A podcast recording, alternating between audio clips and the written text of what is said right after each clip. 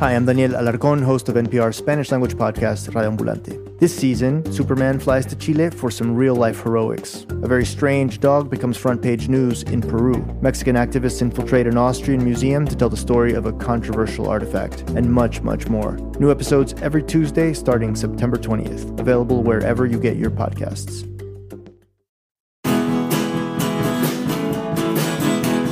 There are many secrets at the heart of the comedy mystery Glass Onion, just as there were in its predecessor Knives Out.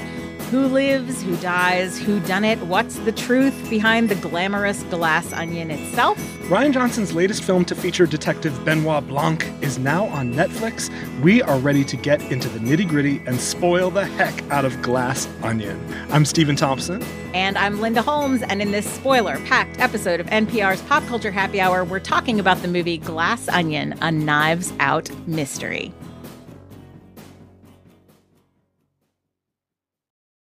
Joining us today is Margaret H. Willison, Communications Manager of Not Sorry Productions. Hey, Margaret. Hi, you guys.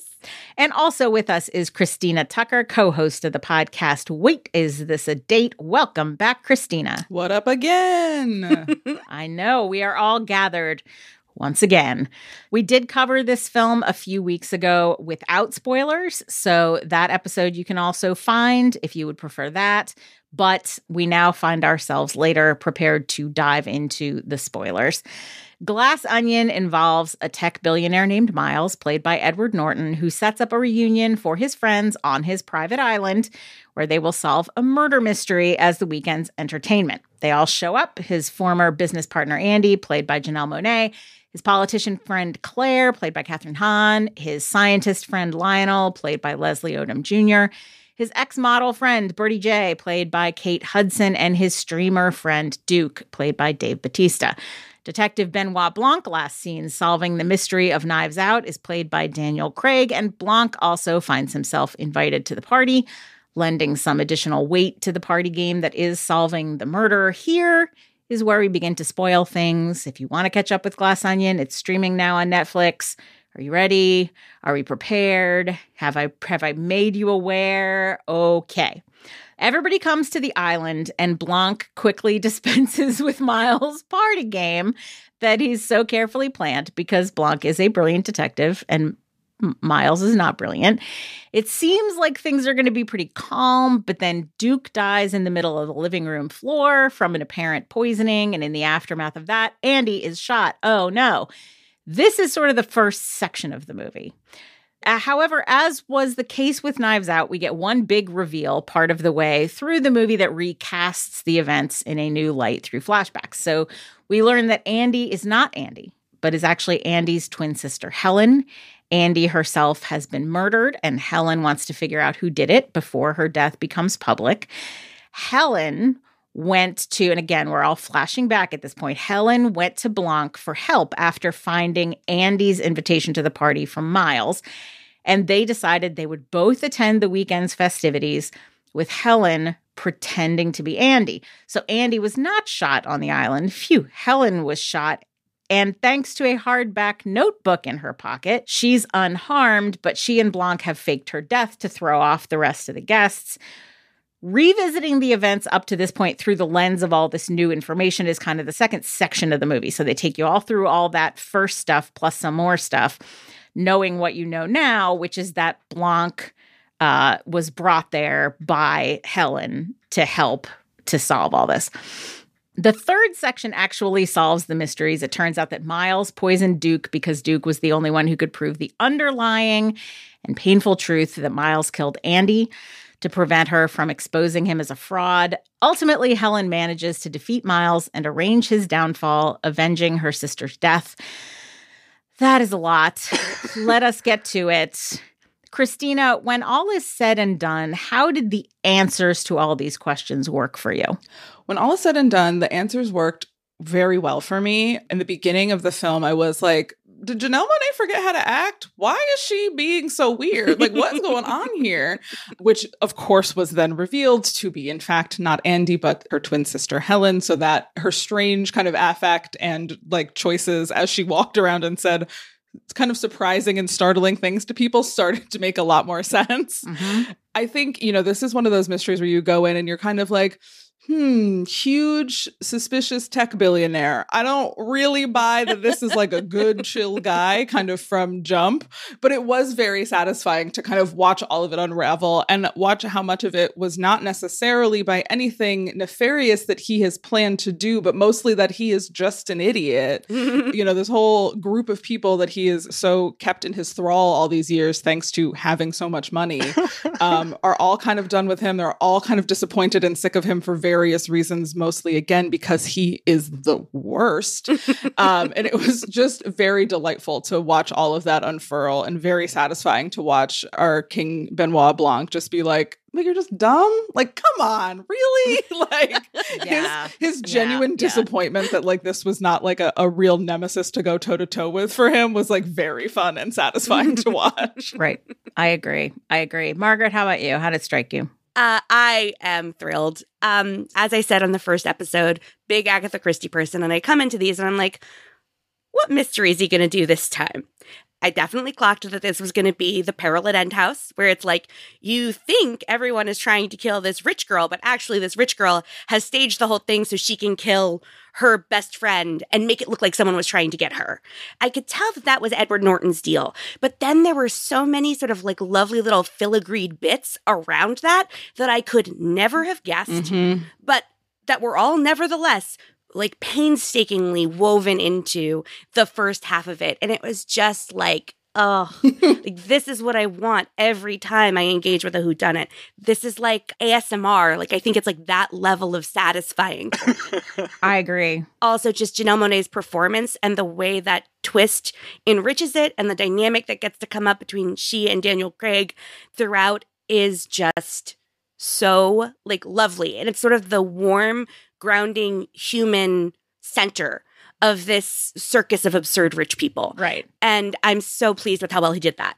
Yeah, and clearly, like as you learn that their relationship is what it is, that she came to him for help, that she told him that her sister had already died, you have that moment where you're like, well, surely she's not dead. yeah That's too sad. so clearly she's Yeah. not dead. And so by the time she pops up in the flashback and you learn that she's not dead, it's not a surprise, but it's kind of a surprise that you've sprung on yourself in a way. it Mhm. still feels really satisfying because by the time she pops up, you're like, aha, I knew she wasn't dead. Uh, well, I also was just like, I know the the what Rian Johnson is actually trying to get at in these movies, and I'm aware that like in order to kind of further this agenda, he is not going to Right. kill the black woman in this space. Like I was just like, I know that's not what's going to happen Right. here. Right. Well, not not twice. Not twice. Yeah. Yeah. the the little reveal to me of when he pulls out the Jeremy Renner hot Oh sauce, like God. you know, Oh you know that they're faking her death, right? Because she's now sat up, and he's like, okay, but these people have to think you're dead. And you're thinking, like, wait, what are they doing? Is it a squib? Because there was a thing, uh, there was a reveal earlier that Edward Norton's character had squibs Yeah, that he was thought using to fake blood. And then he takes out the thing of Jeremy Renner hot sauce, which Right. had shown up before as kind of this little, very funny throwaway joke. Yeah, absolutely. And then it just comes back in that moment. Ah, such a joy. Stephen, tell me what you thought. I revel in the serial depantsing of of Edward Norton's tech billionaire. It turns out this movie figured out a while ago that heavily hyped tech billionaires do not have spotless judgment or or or far-reaching intelligence. This goes beyond Yeah. any one real life tech billionaire. This is a general yes. finding, which you can tell from when this movie came out. Yes. But I agree with you, Stephen. He is humiliated over and over. But when Benoit just like solves the mystery that the, the movie has been seeming to build to and just kind of matter of factly completely wipes out a weekend's worth of the best laid plans.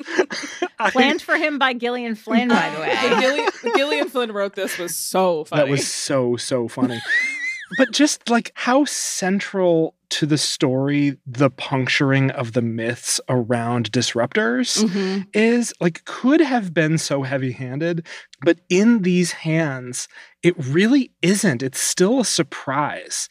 That is so impressive to me because it's not that we've never been told the story of fraudulent billionaires before, but like with this level of specificity and ruthlessness, Yeah. this feels like it is on the leading edge of a lot of stories like this. And so just the the baffled just incredulity and disappointment Mhm. of Benoit Blanc realizing that he has met what is nowhere near his match is really, Yeah. really, Yeah. really fun. And it's really satisfying how early they like kind of seed his feelings around that, where he's like, "Oh, this you know puzzle box with like a bunch of puzzles for children," and you get that like reaction of Edward Norton, like, "Okay, well, I worked really hard on those, but okay, fine." But even the way the boxes are presented, the, you know, the, the Mhm. beginning of this film, we're seeing different characters deal with the puzzles in this box, in these boxes. But then just the way the Janelle Monáe character just like hatchets the box apart is such a metaphor for what's to come while also Yep. revealing so much of the relationship dynamics at work. It's so smart. Right. And one of the things that I admire so much about any good mystery is when the more the pieces of the mystery are in plain sight, and then later when you see them, they take on additional meaning, the more I admire it. And I think about that Mhm. with two different things. Yeah. The scene in which Benoit Blanc points out these kind of just malapropisms, these kind of just that he doesn't know what words mean yeah, and you realize I did know that, but I didn't put together like that it was all going to mean something at the end of the story. He was going to pull it Mhm. all together Yeah. into you're a fraud and you couldn't possibly be you know, it's not that you can't be smart and use words in the wrong way, but it's like you are creating an image around yourself that doesn't account for Yeah. all the errors that you make day to day, right? Mhm, But the mhm. other thing, and this was the thing that I really walked out of the film most impressed by. You mentioned Christina, the kind of the the shift in the performance of Janelle Monáe. hmm I noticed the shift in the performance of Daniel Craig. At the Mm. beginning of this film, I was watching it and I am convinced that part of what Rian Johnson is playing with here is expectations about sequels. And sort of that when you Mm. see a character for the second time, like they won't quite be the same. They won't quite remind you of themselves.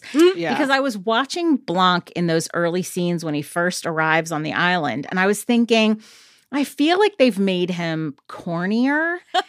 and at the moment when I realized, like, this is why he was acting like this, because he sort of says to her that his plan is he's going to go to the island and kind of act up the sort of southern goober so that Yeah. they don't suspect him as much. and all of a sudden I thought, oh, that's what it is. And the, Mhm. the shadings and the patience to put that in the front part of the movie and have faith in the audience that you can just wait and then explain that these this character had different shadings for a story reason and you trust your actor that is such a feat of balance to put enough in there that you notice it but not enough that you immediately clock it as he has to be pretending to act like this it is a real accomplishment and i also want to talk about by the way these cameos Yes. Mhm. Uh, yeah, I was just about to say. because the fact that he managed to come up with both Angela Lansbury and Stephen Oh, Sondheim Stephen in the same early kind of pandemic set Zoom call. I want to know everything about how that Zoom call came to be. Like it's them and Natasha Lyonne. And Kareem Abdul and Jabbar. Kareem Abdul-Jabbar. but that's in this weird way, you're like, that's exactly who Benoit Blanc would be talking to. Yes, a hundred percent. and you and you see his you see him get called out of the out of the zoom call and out of the tub